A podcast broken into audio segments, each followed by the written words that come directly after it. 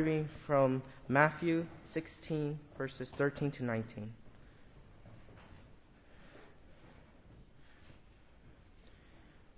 Matthew 16, 13 to 19.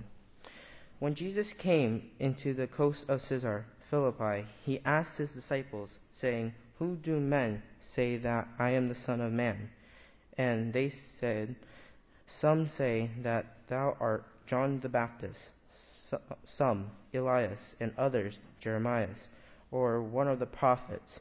He said unto them, But whom say ye that I am?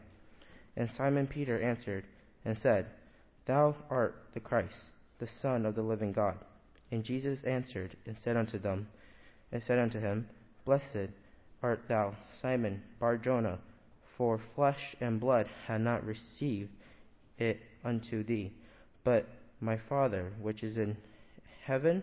And I say also unto thee that thou art Peter, and upon this rock I will build my church, and the gates of hell shall not prevail, shall not prevail against it.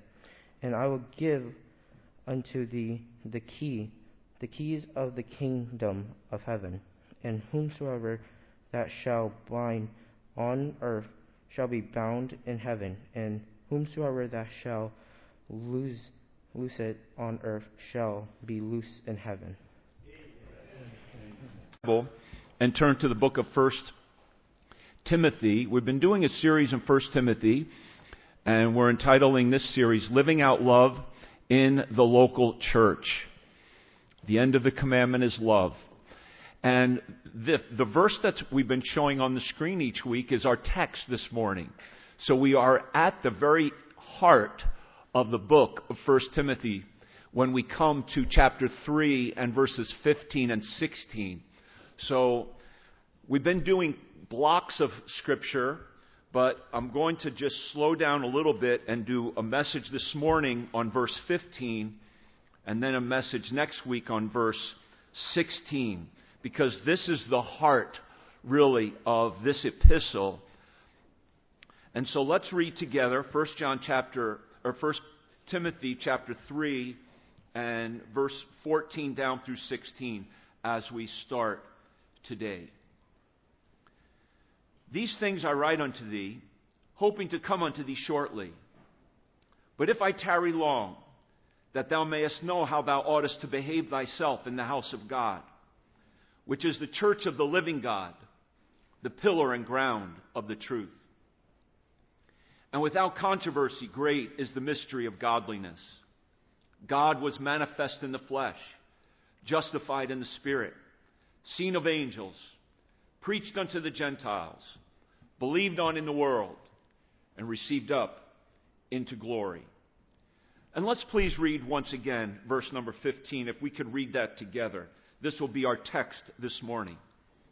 But if I tarry long, that thou mayest know how thou oughtest to behave thyself in the house of God, which is the church of the living God, the pillar and ground of the truth. So I ask you a question why is it so important that we get up out of bed and come to church? My mother did always tell me, Matthew, behave yourself. So this passage reminds me of my mother. You know, it says that we should know how to behave ourselves in the house of God. The, the assumption is we're going to be there. And as Christians, we should. But why? Let's pray.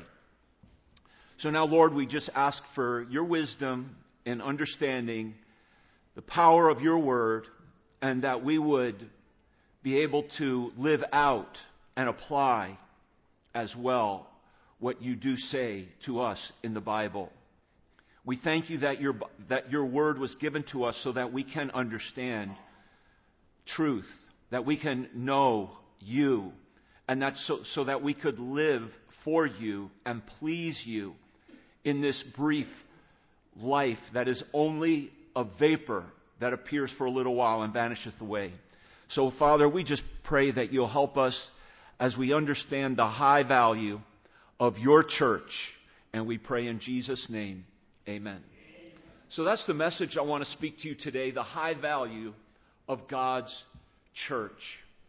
We must place high value on the church of the living God. It says here this the pillar and ground of the truth. We are the house of God. God puts high value on the local church. Now, I'm sure you've been on a road trip. And as you're on that road trip and you're driving down the highway, you, you got to stop. Every once in a while, you have to stop if you're on a long road trip.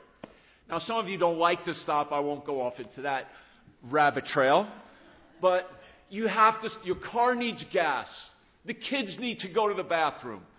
You're hungry, you have to eat. Something happens. So you see the sign on the side of the road and you say rest area. Now, doesn't it really annoy you when you see rest area or it has food and then you get off the exit and you have to drive two miles? Did that ever happen to you? I get so annoyed at that. Well, that once happened to me, and this was the rest area we came to. I couldn't believe it. I drove two miles for that. Well, now, you say, why am I showing this? Because, sad to say, but lots of people see church as a rest stop, as an inconvenience. And not just any old rest stop, but a rest stop, when you get there, you're like, I'm not stopping there, you know.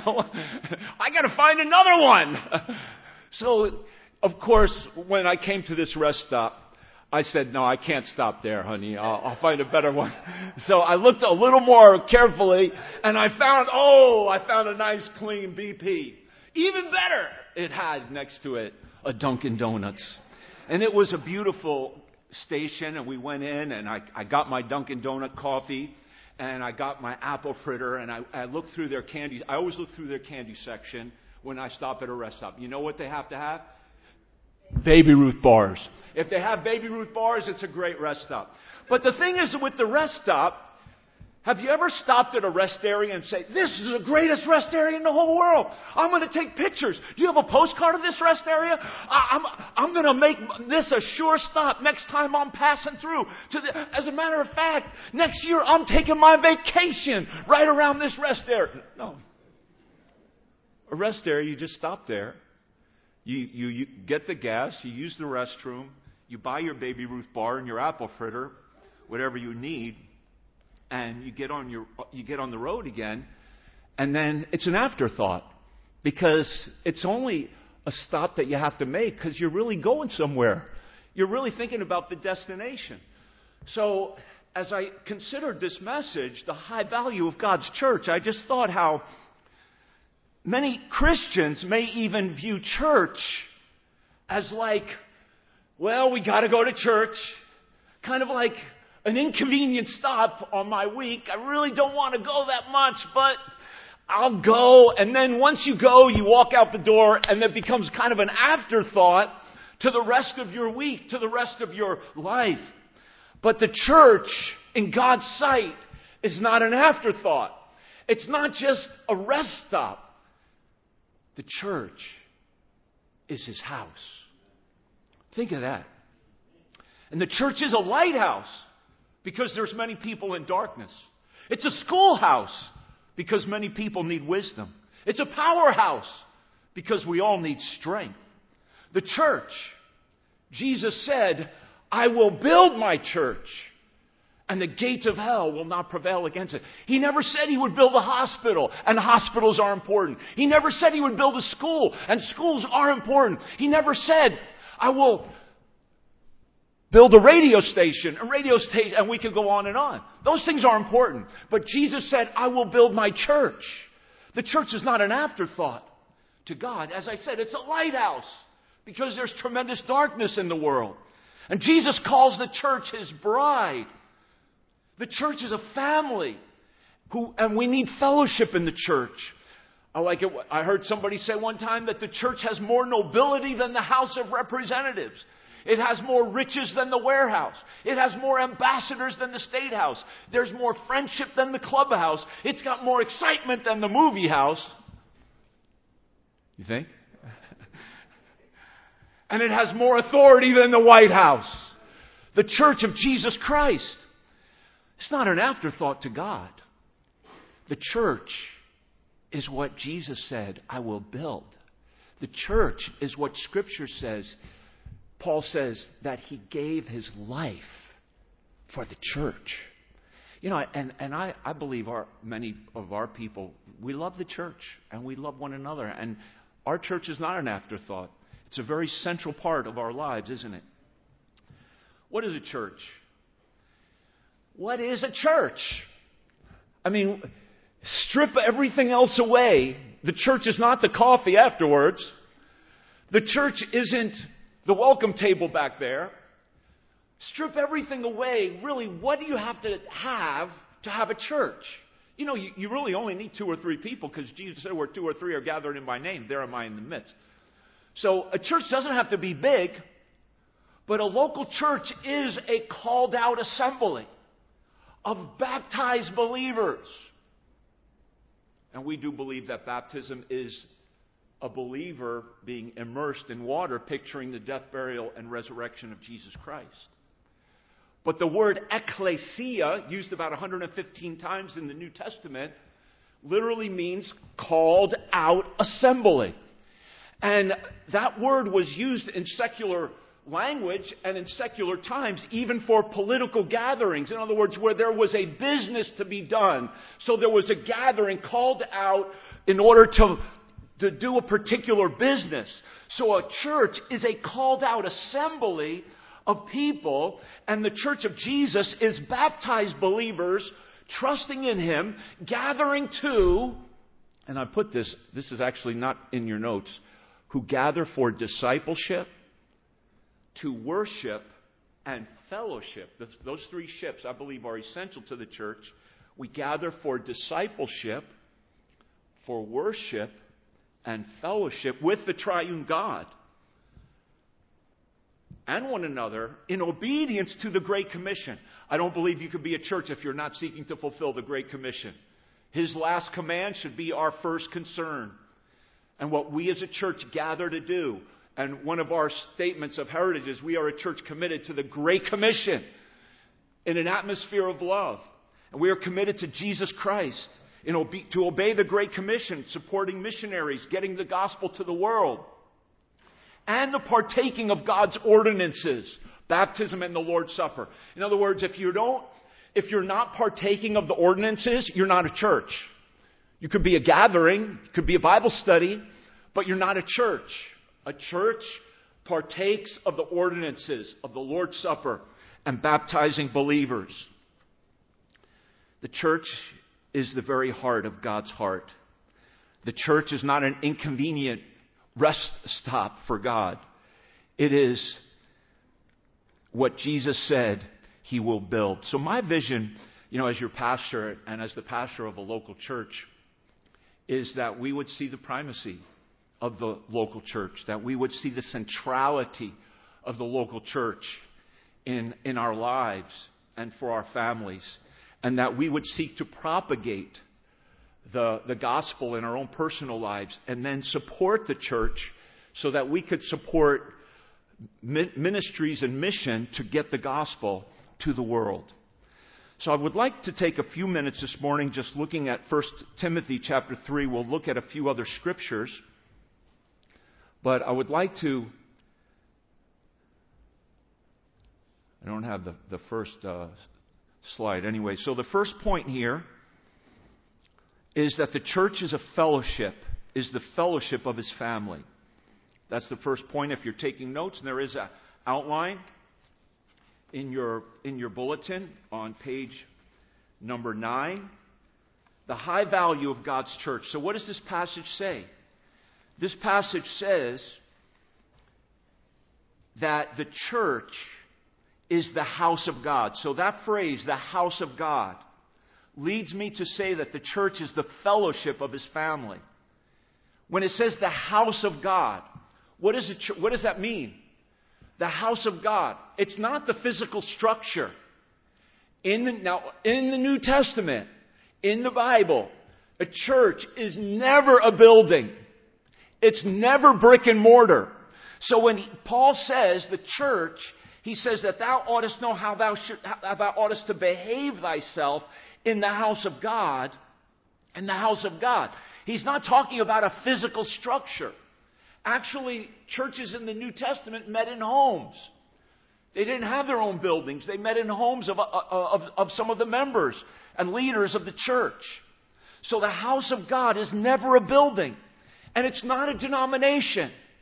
When I say the church, it, the church is not a denomination.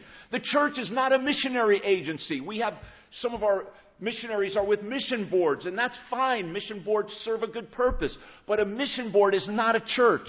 A radio station, a Bible college serves a good function, but a Bible college is not a church. A hospital and other parachurch ministries. There could be a college campus ministry, for example, that's doing a good thing. And I actually was saved through a college campus ministry that was functioning, however, through a church. And that's always the best thing. But parachurch ministries, and there's many kind of parachurch ministries that do good things for family, for creation, things like take for example uh, the Cre- uh, Creation Museum and Answers in Genesis. It's not a church, but it's doing a good thing. So I'm not, I'm not criticizing. I'm just saying this is what we're dealing with. But what is a church? A church is this assembly right here. We are an assembly of people. And the reason we're gathered together is to do God's business, which is to do the ordinances. Next week we have our Lord's Supper. If, you're, if you need to be baptized, we will baptize you. We do baptisms when we uh, have people to baptize. I love to do baptisms. And those are the two main ordinances of the church. And of course, we evangelize ourselves in our own city, and then we support missionaries to go to the uttermost parts of the world, fulfilling the Great Commission. The church is a fellowship of God's family. So, a family. Think of a husband, wife, couple kids. They have a house. But is the house, the physical house, their family? No, because that family could live in many different houses. The, the house only is where the family lives together and does life. And a lot of people will say to us, since we're meeting in a school, they'll say, Do you have a church, your own church? You know, a lot of people will, will say that, and I, I understand what they mean. Oh, we do have a we have a physical structure, a small condominium over at 633 Third Avenue that's not large enough for our Sunday morning meeting. So we meet here on Sunday, we meet over on Third Avenue the rest of the week. But that's not the church. This is the church. Wherever we gather and meet together. So, every house has an architect, has a builder, has a provider for that house, and has an owner. And God's church has an architect. He's the one who has designed the plans. God's church has a builder. Jesus said, I will do what? I will build my church. When God called me into the ministry years ago, I said, if that's what Jesus is building, that's what I want to be a part of. I want to get right in the middle as much as I possibly can. And that's one reason why I became a pastor because my heart was there with these scriptures about the local church. Every house has a provider for that house. And God provides for His church. Not just, I'm not just talking about the money, but God provides the leaders. God provides the pastors. God provides the deacons. God provides the Sunday school teachers. God provides men and women to serve Him in the local church. And every church has an ultimate owner. And God is the one who's the head of the church. Sometimes people will say to me in talking, they'll say, Pastor, your church, they'll call the church, and let's say they're even a member of, the, of, of Heritage, but they'll say to, to me uh, that this is like my church. I always have to say, whose church? You're a member here? I'm a member here. It's our church. And it's ours because we're, body, we're the body of Christ. And it's Jesus' church because He's the head. And Paul says that you might know how you ought to behave. That is, get along with each other. You know, it's not easy to get along with people sometimes. Whether it's a family or a church, you're going to have some conflicts in life. Don't, we don't run from them, we work them out. But we must learn how we should behave. And Timothy talks about genuine godliness. That's how we behave in God's house. Timothy talks about fervent love, that we should love one another. Timothy, and we've been talking also about prayer. We said even our theme for the year is based on 1 Timothy chapter 2, where he exhorts prayer for all men. And so this is how we ought to behave in the house of God. With genuine godliness, with sincere faith, with fervent love, with continuous prayer. So we get to know one another. We're a family, the family of God to pray, to know what's going on. By the way, I'm excited tomorrow for one of our members, Sister Danielle, who's going to start her school tomorrow. So we've got to pray for Danielle as she comes from New Jersey and goes to college in Midtown Manhattan, that we pray for her safety and success. And that we know and we care. We, of course, we care about one another. The second thing I would like to say about the church not only is the church the fellowship of his family, it's the house of God. That's what Paul says. And by the way, you know, when we talk about the primacy of the church, when you buy a house, that's a big deal. A house is a, when you buy a, a physical structure as a family and buy a house, that's a big deal, isn't it?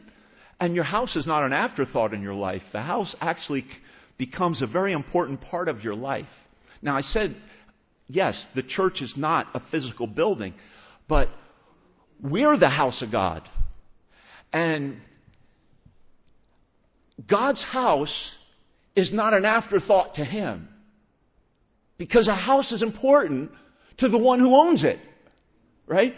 So, as Christians, I'm just saying, let's enter into God's heart here, if we already haven't, and understand the importance of the local church because it's the house of God. And I know if you have a house, a physical house, you care about that house, you want to keep it up, maintain it. Or if you have a, house in the sense of a, a marriage and children, there's nothing more important in your life than your, than your husband, your wife, your children who are living with you. And that you care, make sure that you care for them. Well, the house of God is his heart like that. The second thing about the church from this passage that I see, not only is it the house of God, but it says it's the church of the living God. So a church is the place of his presence. It's the fellowship of his family, it's the house of God, and it's the place of his presence. So, what's the idea about? It says here it's the church of the living God. So, when you have a house and you're alive, you're living where? In your house. you live in the house. God's alive. He's here. He's here. This is a place of His presence. This is where we come to experience the presence of God as we open up the Bible, read the Word of God, and pray. And it is my absolute conviction that the living God dwells in a special way with His people when we meet together like this. God dwells with His people as we gather together in His name, which is above every name, the name of Jesus Christ. God doesn't dwell in bricks and mortars. He dwells in people. And he is in you, and He's in you, and He's in you, and He is in me by His Spirit. And when we gather together, the Holy Spirit is in each of us individually, and therefore with us corporately in a way that He is not with us any other way or time. That's why we meet together, because He dwells in a special way with His people when we meet together to worship Him. Yes, I say it. He meets with us in a unique kind of way when we meet together because this group is unique and the Holy Spirit is in you. And He's in each of us. And think of that. And we'll look at a couple verses about this. First, consider this Old Testament scripture. You know it. When Jacob went out and he put his head on a pillow, he must have been real tired to go to sleep on. He didn't have a my pillow. But he put his head on a rock. And he woke up. And you know the story. What does it say? It says, And Jacob awaked out of his sleep. And he said, What? Surely the Lord is in this place. And then what does he say? I knew it not. I didn't know. I didn't know he was here like this. And he was afraid. And he said, How dreadful is this place? And look at his language. This is the language Paul uses. This is none other but the house of God. There it is. The house of God. And this is the gate of heaven. The house of God is the gate of heaven. And a gate in Bible time speaks about transaction of important business. The gate of heaven. We're, we're here to do the work of God, the business of God. Souls entering into heaven. But he says, Surely the Lord is in this place. It's like Jacob had to wake up to realize that God was there, that he was present. And so, Christian, if you're not aware of it, wake up. God is here. The Spirit of God is here. In our midst, the presence of God, Jesus Christ, is here because He said, I will never leave you or forsake you. And Jacob says, The Lord is here. I didn't know it. When we come in here, let's know it. Let's, let's be awake to the reality that God is here. Now you say, but God's everywhere. Yeah, He is. Absolutely, I believe it. We believe in the omnipresence of God. He's everywhere. And He's everywhere in all of His fullness, in every place, in every time. Yes, omnipresence of God. So a lot of people say, I've heard many people tell me this over the years. God's with me. God is everywhere. And I'm the church, so I'm just going to stay home. I don't need to go to church. It's too complicated dealing with those people there. It is complicated at times. no doubt. We're all a bit complicated, aren't we? But here's the thing. What I just said, and I've been told many times, many times people have told me this, they say, I'm the church. That is wrong. That is not biblical thinking. You may be a member of the church. You may be a stone of the church, but by yourself, you are not a church. Because a church is what? An assembly of people who have been called out to fellowship. So a church is where you make some kind of, there needs to be a human connection.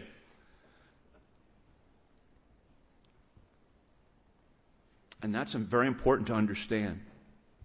That's why we don't stay home and have what I call bedroom Baptist church. like to say, I'm going to just have church in my bedroom, you know, because I'll just turn on the TV and I'm the church. I'll just have church here.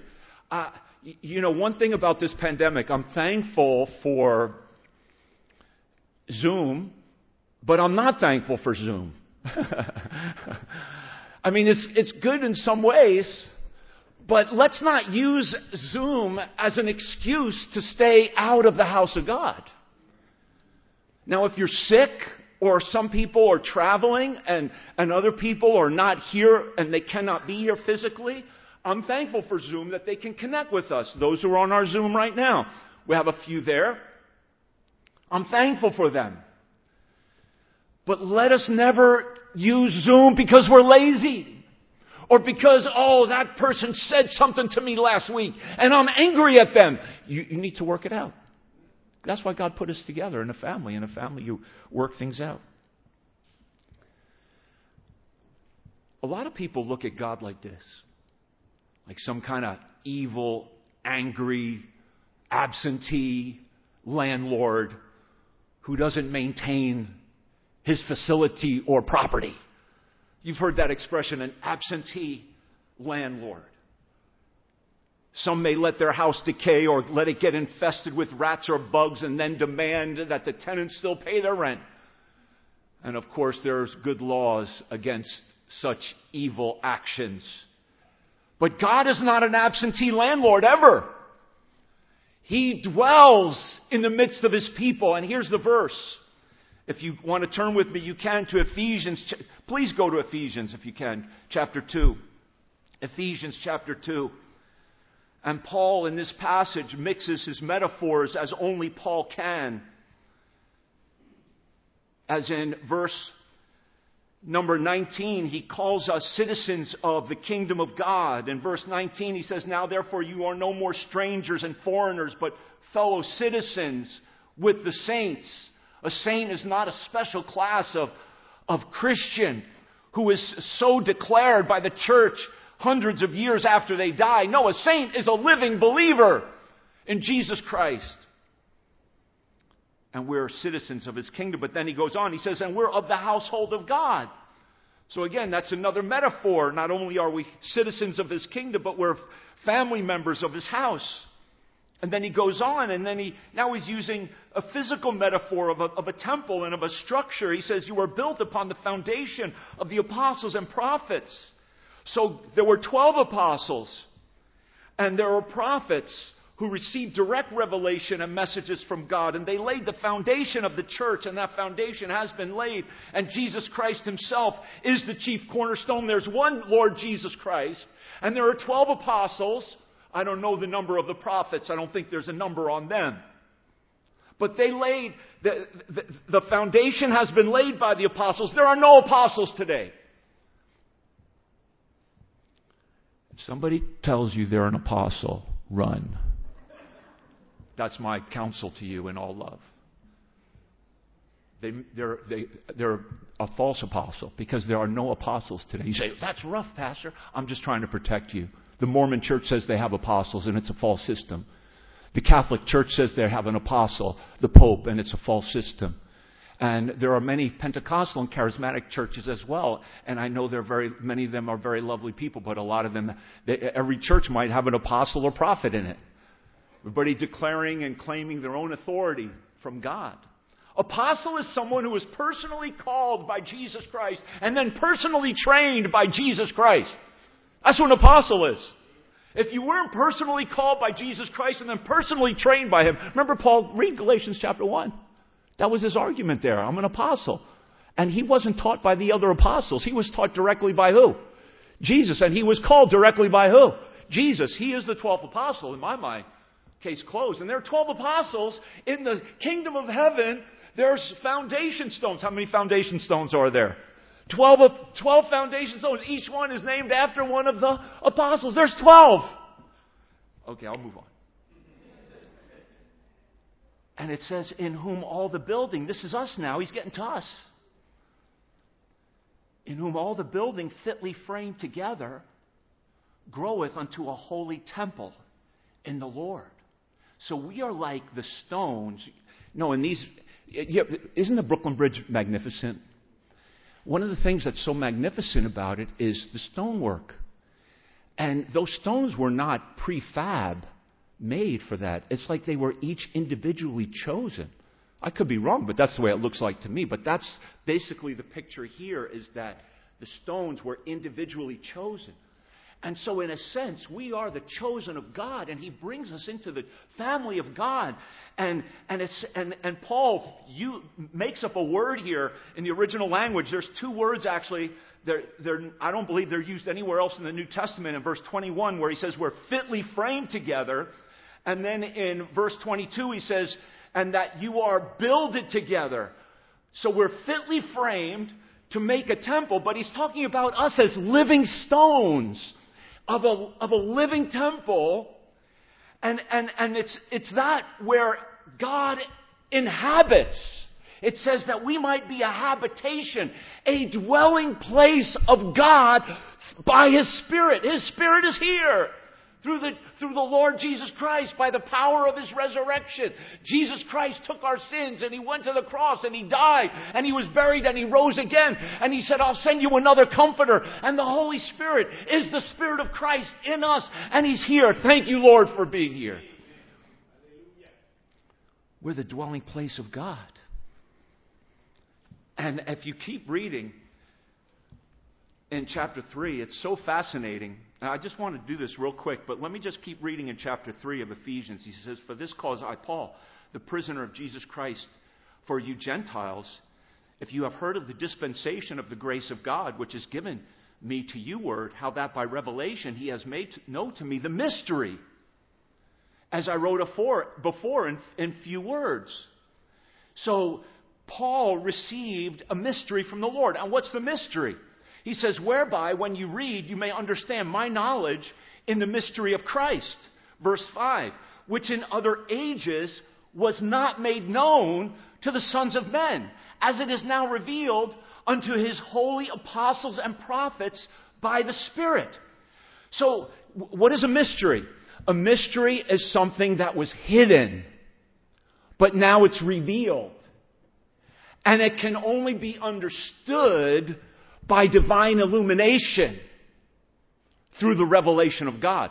So Paul was given a mystery. And you know what ultimately the mystery is? It's in verse number six that the Gentiles, how many Gentiles here? If you're not Jewish, use a Gentile.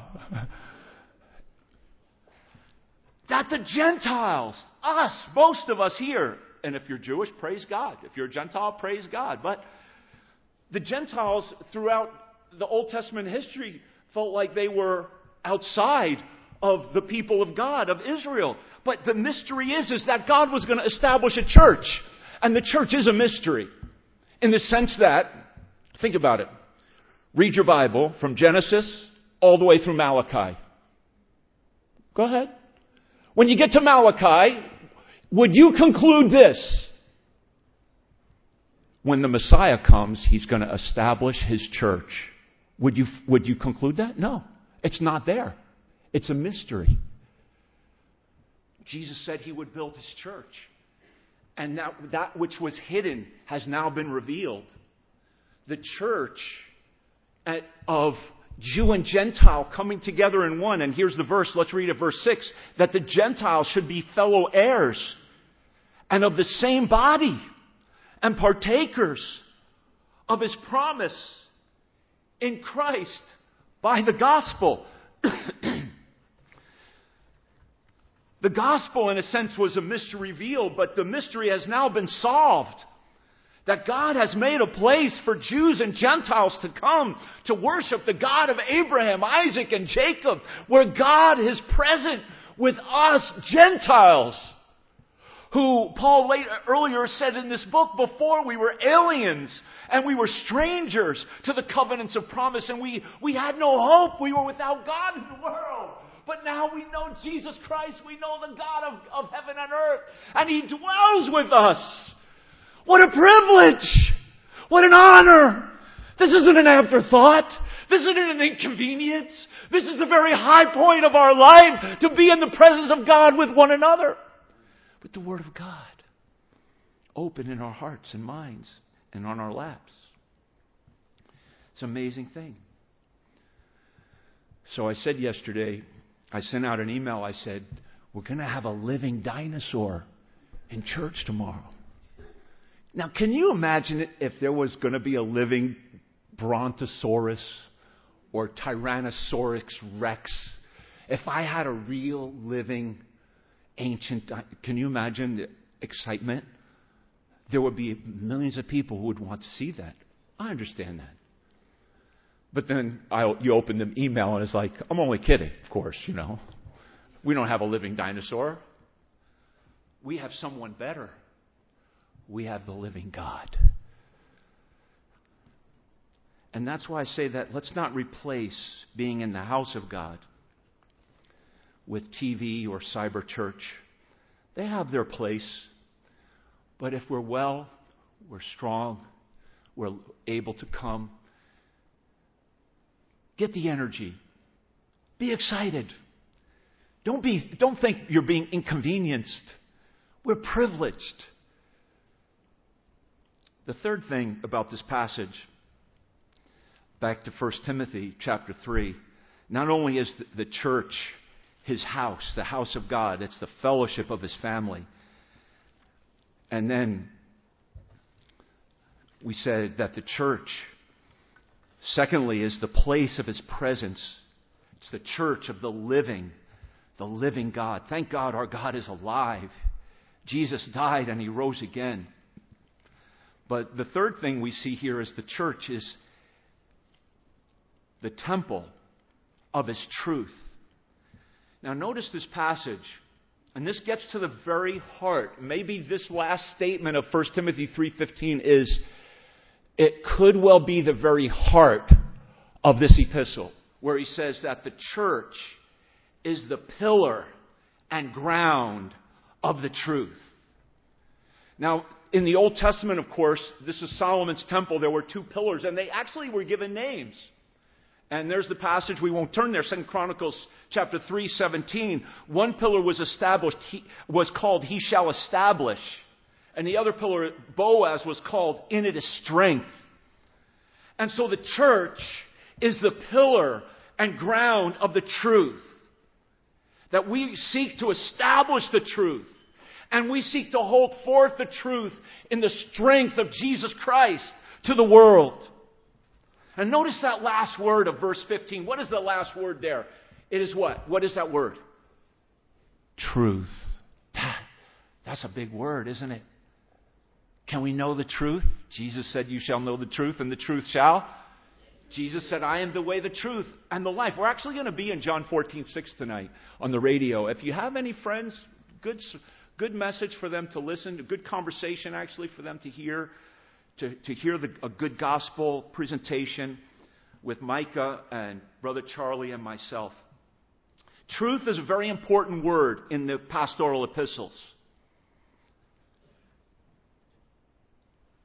Earlier in chapter 2, what did he say in verse 4 about truth? We pray for all men in verse 1, and what does verse 4 say? Because God will have all men to be saved and to come to the what? The knowledge of the truth.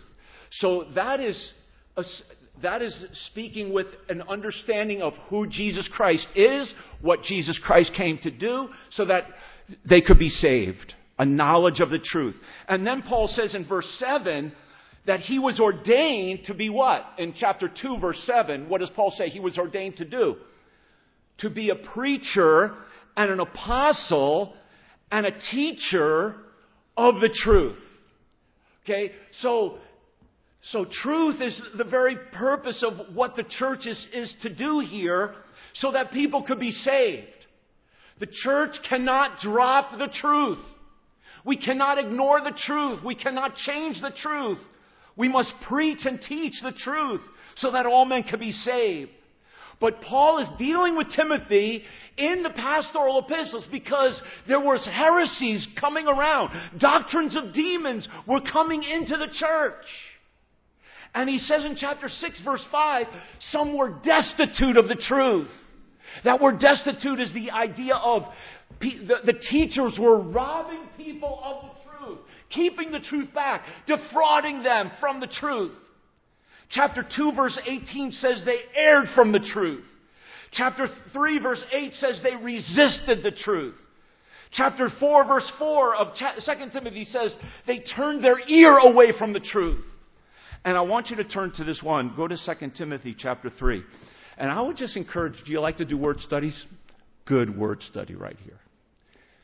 Get your blue letter Bible out, app, put truth in there, and just look at the word truth and even how it's used in the pastoral epistles. I just gave you like six references. And I thought they were all very important. That's why I shared them. But I want us to look at this one especially because it, these so remind me of, uh, I think they remind us of our culture and what's going on. Look what it says in 2 Timothy chapter 3, and Paul's clearly saying these are the last times. Perilous times have come. And in going down into verse number 7,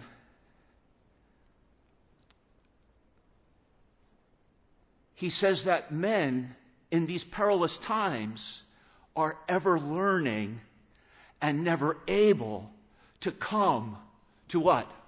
The knowledge of the truth. There's that same expression that he used back in chapter 2 that all men should come to the knowledge of the truth. But people are just learning everything else. People know everything about what's happening in the news, what's happening in politics, what's happening in Washington, what's happening in Ukraine. What's, and I'm not saying those things aren't important, and I'm not saying we shouldn't pay attention to the news. But we must first of all realize as a church we're here so that people could know about God and Jesus Christ, the knowledge of the truth of His Word. Spurgeon said it is the business of the church to maintain, to propagate, to uphold, to spread, to defend the truth as it is in Jesus, wherever that church may be placed. May God help us. We're not a perfect church. I am far from a perfect man or pastor.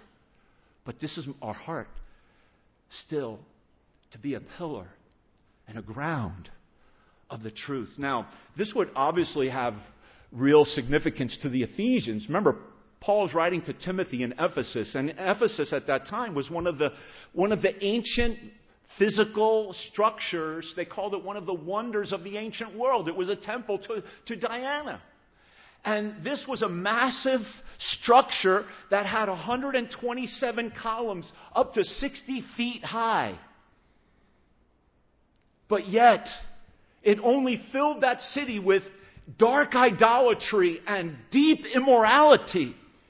And so when Paul writes this, no doubt it connected with the Ephesians that that just like the world saw the, the pillars at the temple of, of Diana as, as so beautiful, and, and people came from all around the world to worship in that temple in Ephesus.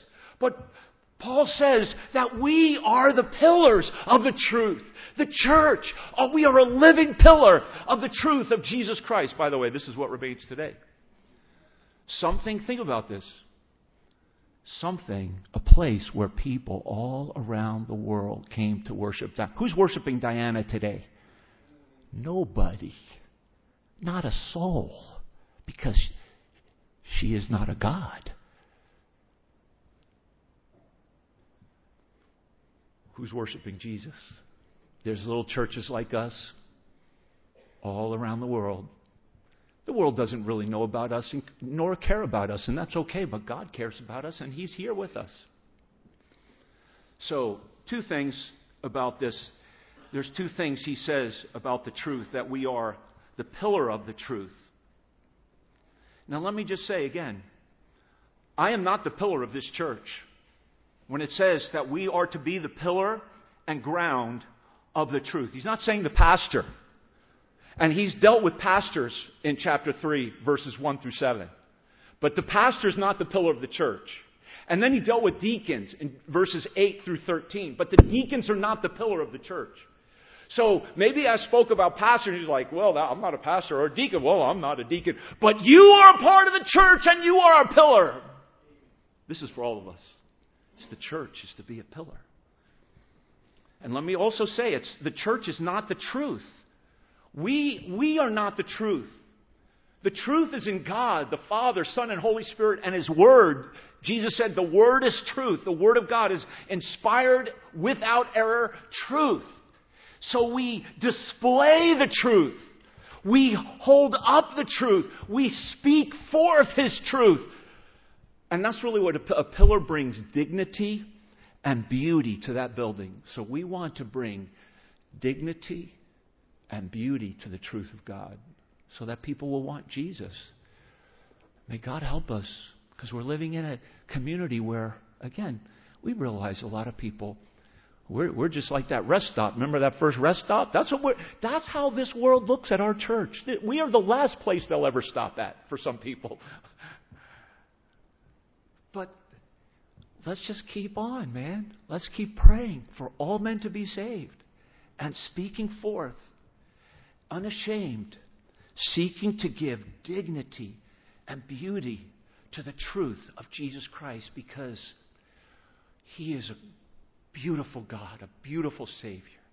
Wonderful, wonderful is our Savior, Jesus Christ, isn't He? Isn't He wonderful? Isn't He full of kindness and full of grace and full of truth and full of mercy? He is everything and every, He is exactly what this world needs. You know, I was looking back at old pictures recently, and I, I, I saw my high school graduation brochure. And you know what the theme song was for our high school graduation? It was a song by Jackson Browne. One of our in, in my high school, we all we liked Jackson Browne. He was like a folk singer, but he had this song called "For Every Man." And it's really an interesting song, actually, because the song is like, I'm looking for this man. He's for every man, but I don't know where to find him.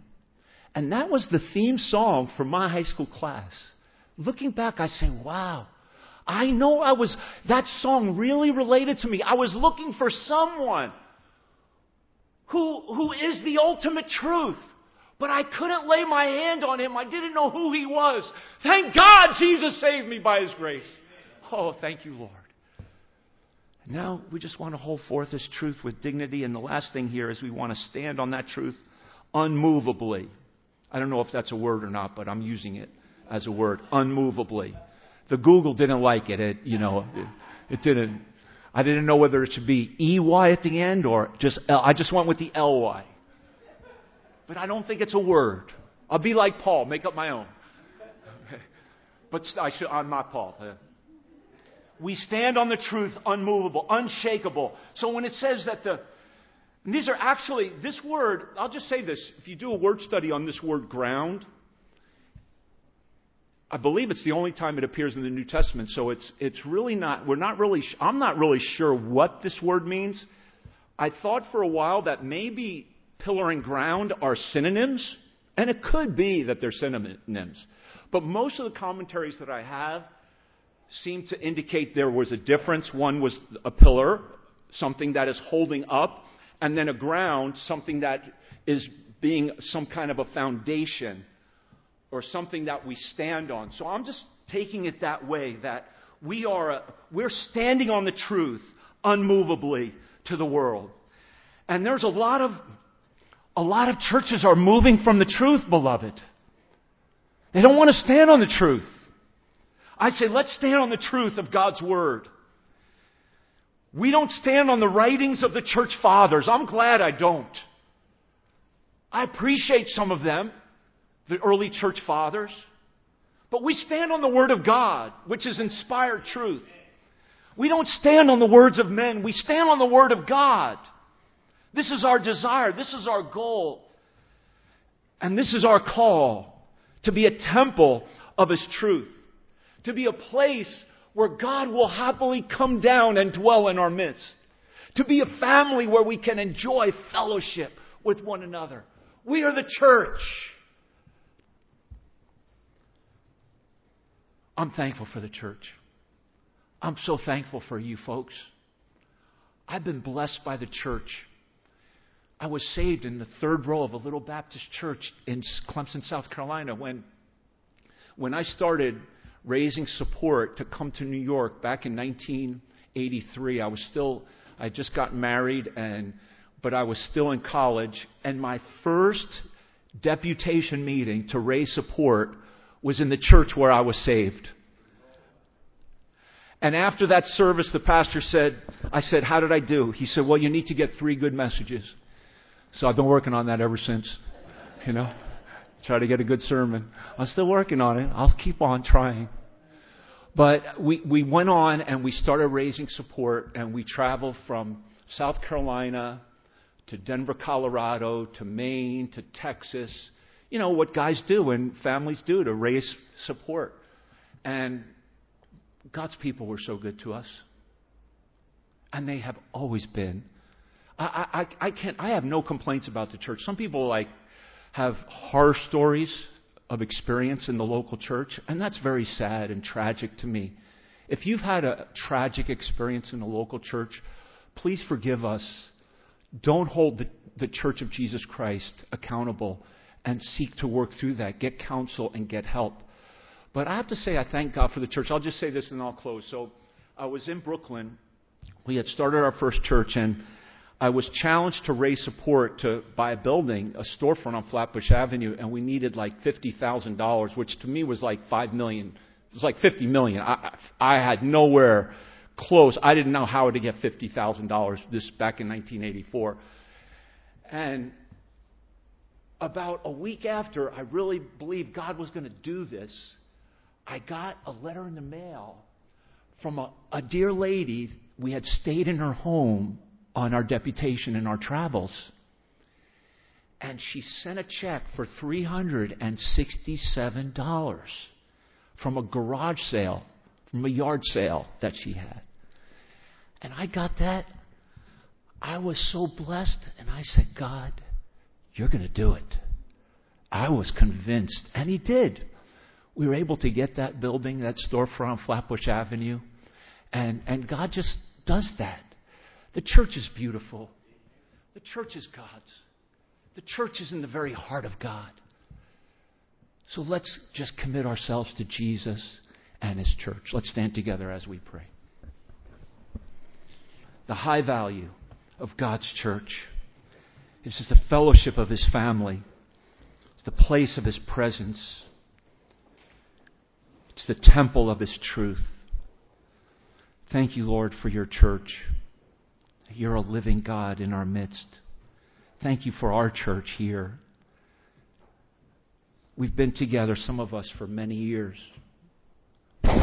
We're friends. We're family. In some ways, Lord, I'm much closer to my dear family here than I am to, to anyone that I've ever met in my life. Brothers and sisters here. God, I pray that you'll bless our fellowship. I pray you'll bless our church. I pray that, God, I pray that you would meet with us. I pray that your Holy Spirit would speak to us as we gather together week by week. I pray that it wouldn't become old and inconvenient to us, but Lord, that we would come with a sense of privilege and excitement into your house to, to be with one another, to fellowship, to encourage, to pray with somebody, to serve, as well as to hear your word speak directly to us. Lord, speak to us through the word of God by your Holy Spirit. Lord, may this be a real experience with you each time we come. Because, Lord, if we don't meet with you, it'll be dry and empty. But, Lord, if you're here, it will be living and it will be exciting. Thank you, Lord for your love. Our heads are bowed and eyes are closed. And who would say, Pastor Matt, today I thank God for His church. And I want to have the heart of Jesus Christ for His church. And I want to love His church as Jesus loved His church and gave Himself for it. And I, I, I thank God for His church and I want to serve Him and make the sacrifices that He's called me to make in His local church. Can I just see your hand today? Just put it up and just pray and ask God how He could use you even here if this is His will for you. And just say, Thank you, Lord, for your church here that we're meeting and gathered around the world. Think of all the churches gathered around the world right now and through the hours before us and after us according to time change. Oh, it's so, so exciting to think that we're a part of something so great the church of Jesus Christ. You could put your hands down. How many would say, Pastor Matt, I'm not a Christian, but I'd like to know. I'd like to know Jesus. I'd like to know Him so that I could have eternal life, so that I could come to a knowledge of the truth. I want the truth of Jesus Christ. I, I, I, didn't know of him, but you spoke a little bit about him today, and I want to know him more, and I want to know how he could save me and take me to heaven when I die. Is there anyone like that? You say, I need to know how I can go from earth to heaven. I want to know how I can go to heaven when I die. Is there anyone like that? Can I pray for you? Can I pray for you? Oh, Father, please work. Bring people in to our church who need you now, Lord. So we praise you and we thank you, God, as we rise up to serve you in Jesus' name. Amen. As we close today, let's sing.